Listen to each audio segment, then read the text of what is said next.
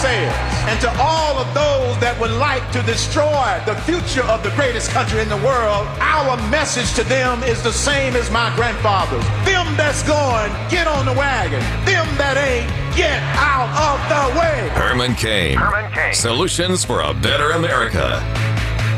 This is your host, Herman Cain. Thank you for joining us because you know we're going to tell you the truth, give you the facts, because we want you to help figure out which wagon we need to be on to make this a better America.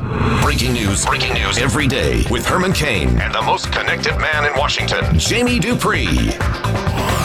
Hello, Jamie. Welcome. What's, Herman, how are you, buddy? I'm great. How are you doing? Excellent, excellent. Were you blown away by the Democrat free for all debate last night? You know, I thought it was interesting in a number of ways. I mean, first, if you had not known that there was a blowout in New Hampshire earlier this week, it didn't really come through last night. You know, I didn't sense. A week ago, Hillary Clinton was very aggressive in that debate and going after uh, Bernie Sanders, and it didn't really work. Last night, she was more measured. She still jabbed at him repeatedly, especially over yeah. how much all of his plans would cost. You know, she said, you know, uh, uh, you know, talked several times about how much it was going to cost, etc. But she wasn't as aggressive when saying the numbers just don't add up. She didn't really, you know, get there was no artful smear kind of line or anything like that. So she again went after him and she again wrapped herself fully in the Obama administration and the Obama presidency and tried to make the argument that Sanders is going to put some of those gains into into jeopardy. It was almost a it was almost a Republican argument at times against Sanders that she was making. You know, the numbers don't add up. You're going to swell the size of government. It's going to cost too much, et cetera. So I, I don't know. It's sort of like last week. I didn't think that anybody really won. You know, if if your favorite, if you like one of the two, then they won on points just because you felt like that. There were yeah. no knockouts or anything. But Bernie Sanders last night, I thought he had a few lines to sort of push back at Hillary Clinton a few times. Uh, and, and I thought the one interesting one that got chortles from the crowd was uh, uh, he said, you know, uh, one of us ran against Barack Obama. Oh, yeah. I was not that candidate. You can hear somebody in the crowd go, oh, you know, like they really got that one. So, bottom line, I mean, the, the Henry Kissinger spat I thought was sort of funny only because most of the millennials who will be voting this year have no idea who Henry Kissinger right. is or who Pol Pot was or the Khmer Rouge or anything like that. I mean, you and I might remember stuff like that, but it's it's it it reminds me a lot of times you got to check yourself when you're talking about things because most of your audience is younger than you and, and, and is not going to remember some of that yeah. stuff. So my seven year old son, he said to me uh, the other day when I got back from the trail, he said, uh, Dad, um, Bernie Sanders is old. And, and I thought that was sort of funny, you know, coming from a little kid. I'm like, yeah, he's 74, son. Yeah, you're right. He is old. I tell you, son, uh, I'm not too far behind Bernie yeah, exactly, Sanders, okay? Yeah. so, um, it, uh, you know, bottom line, I'm not sure that anything changed or anything like that, uh, but it still was an interesting debate. Now, tomorrow we've got the next Republican debate in Greenville, South Carolina, and the the knives are clearly getting sharpened uh, between Ted Cruz and yeah. Donald Trump.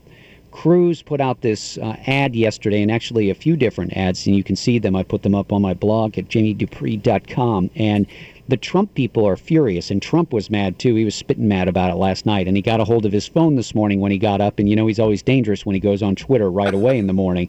And it was quoting here from Trump How can Ted Cruz be an evangelical Christian when he lies so much and is so dishonest? Now, I have to sort of figure that that's going to spill into the debate this weekend between the two of them.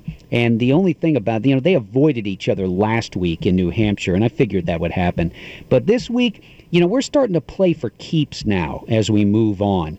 And Ted Cruz can't really draft off of Trump, and second place doesn't do you too much. You'd like to win. So I just sort of wonder, with the help of the moderators, where, whether we're going to see a little more battling there. And even Marco Rubio has opened up on Trump a little too. And of course, Jeb Bush has been after him for a while. So we'll have to see where Saturday's debate goes in South Carolina. It'll be interesting. Uh, now, do you know who the moderators are going to be for the uh, CBS? CBS, so I assume it's John Dickerson and others uh, will be there, and maybe Nancy Cordes. So we'll have to see. Now, I do see that we have a, our first poll out from uh, from the Palmetto State. This done by the Augusta Chronicle newspaper across, you know, right on the border, basically right. in Georgia. So this is the first poll we've had of uh, down there, and it has Trump at 36, Cruz at 20. Rubio at 15, Bush at 11, Kasich at 9, and then Ben Carson trailing at 5. So, you know, that's, you know, one of the early kind of things. Let's see, this was on the evening of February the 10th.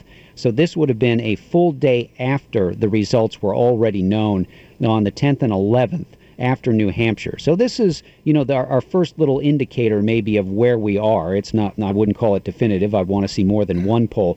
But that sort of, to me, sounds like it's it's very plausible that Trump would be ahead, that Cruz would be second. I still think Cruz would be a little closer than 16. Rubio third, and then Bush fourth.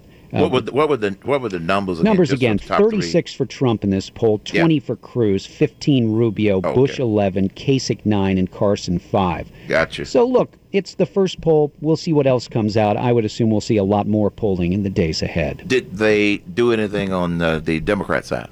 Uh, not that I see right now. You okay. know, remember their their primary is not for another 15 days. It's two weeks from tomorrow, so there's no reason to rush on that.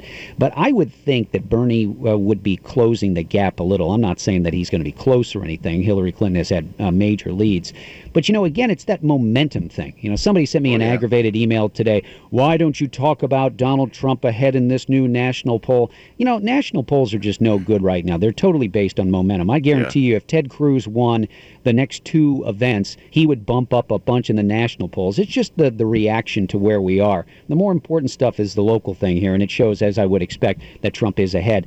Cruz, though, has been working the ground game in South Carolina for a number of weeks now, and I do think that he has an, an edge there. Now, is it an edge that can provide the, the margin of victory? We'll have to wait and see.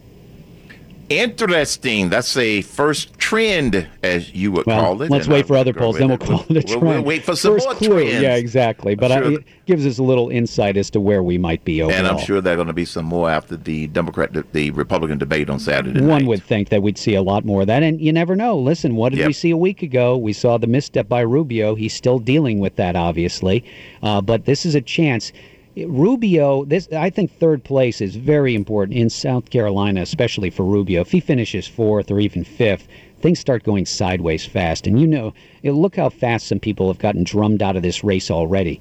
It won't take much, and you don't want to be limping your way to Super Tuesday. You want to be viable on that day. And, and when you look at the map, especially for the Republicans, as to all the different states that day, and a lot of them are proportional, those states, all of them are in various ways, it shows you just how important that day is going to be in terms of who shakes out the best. I mean, we have the southern group Alabama, Arkansas, Georgia, Oklahoma, Texas, and Tennessee. And then you have a bunch of others Alaska, Massachusetts, Minnesota, Vermont, Virginia, and Wyoming. I mean, that's a lot of ground to cover in just the oh, yeah. know, in those 10 days basically after the South Carolina primary and then you've got Nevada in there as well. Now, did Carson make the debates for Saturday night? I, I, believe he's going to be in. Yes, I think he is. Maybe I'm wrong about that. So that would make that would make six, right? Is that maybe right? I'm wrong. Well, I you know I've been traveling so much that uh, that I haven't figured that one out. But let's see. I think. Um, well, I don't know if uh, I, I haven't seen whether or not that Carson is going to be in there for sure. I should know that, and I'm sorry I don't. That's quite all right. But now, most of the debates, if they're sponsored by different organizations, have, have they used slightly different criteria? It hasn't been consistent, has it? Yeah, this is uh, Carson may not actually. They have to place among the top five in wow. the averages of national and South Carolina polls by Friday, and receive a minimum of three percent of the vote in. Uh, in Iowa, New Hampshire, or polls in South Carolina. Now, what did Carson come out with the other night? I think he was only at two percent, if I remember correctly. Yep. And now, but he did qualify with Iowa because he had nine percent there. So we'll have to see. I guess we'll probably. Um, I would assume. I'm sorry, I haven't seen. I should know this, but uh, you know, I think. No, that's all right. That uh, Jamie, look, I don't expect you to know my everything. brain. Uh, my brain is. Somebody sent me an email from inside the company and said, uh, "Yeah, we still need this." And I thought to myself, I don't even remember seeing this email, and obviously it got to me, but I missed out on that one. You know, and this is the thing for not only the candidates but for the, the, the staff and everything else of trying to get it all together in the next couple of weeks, you have to make some very strategic decisions. You know, how long do you stay in South Carolina? For example, John Kasich is going on Monday and Tuesday to stump for votes in Michigan for two days. Michigan votes the week after Super Tuesday. Well, are you really going to be around to get to Michigan? I know it borders your home state, but are you really going to be there at that point in time? Now, yep. Trump I think would be there. So he can afford, like last night, to be in Baton Rouge. He can afford to be in Tampa on Friday night. He can do those things because he's going to be around. But you know, some of the others, you're it's a difficult decision. Do you do you go to Nevada in the next few days, or do you stay just in South Carolina for the next week? No easy answer. No.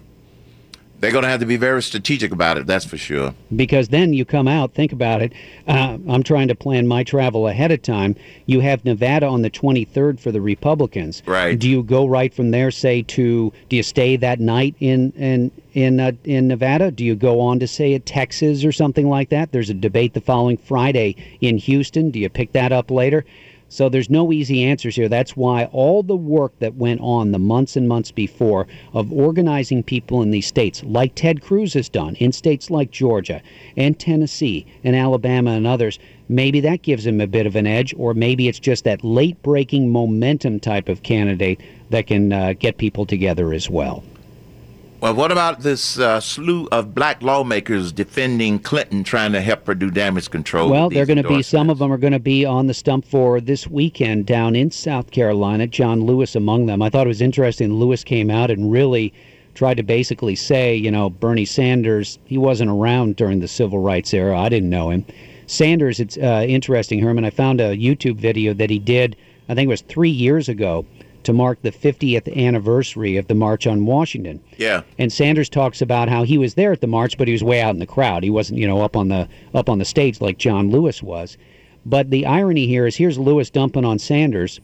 And what does Sanders say in this video? Well, as a student at the University of Chicago at that point in time, he was helping to raise money for SNCC, the Student Nonviolent Coordinating Committee, and who ran that? John Lewis. Yeah. So here, you know, John Lewis may not have met him, uh, but Bernie Sanders uh, back then was one of the foot soldiers, in a sense, in trying to funnel money down to him to help with the civil rights movement. Well, time will tell. I just don't think that. Uh, well, we'll see. We'll see. You, you, can you can never you can never really tell about how those. We got two more weeks are. to figure out that race, so we'll, Wow. we, we got a little time to talk. All right, Jamie. Thanks, my friend. Have a good weekend, Herman. You're listening to the Herman Cain Show.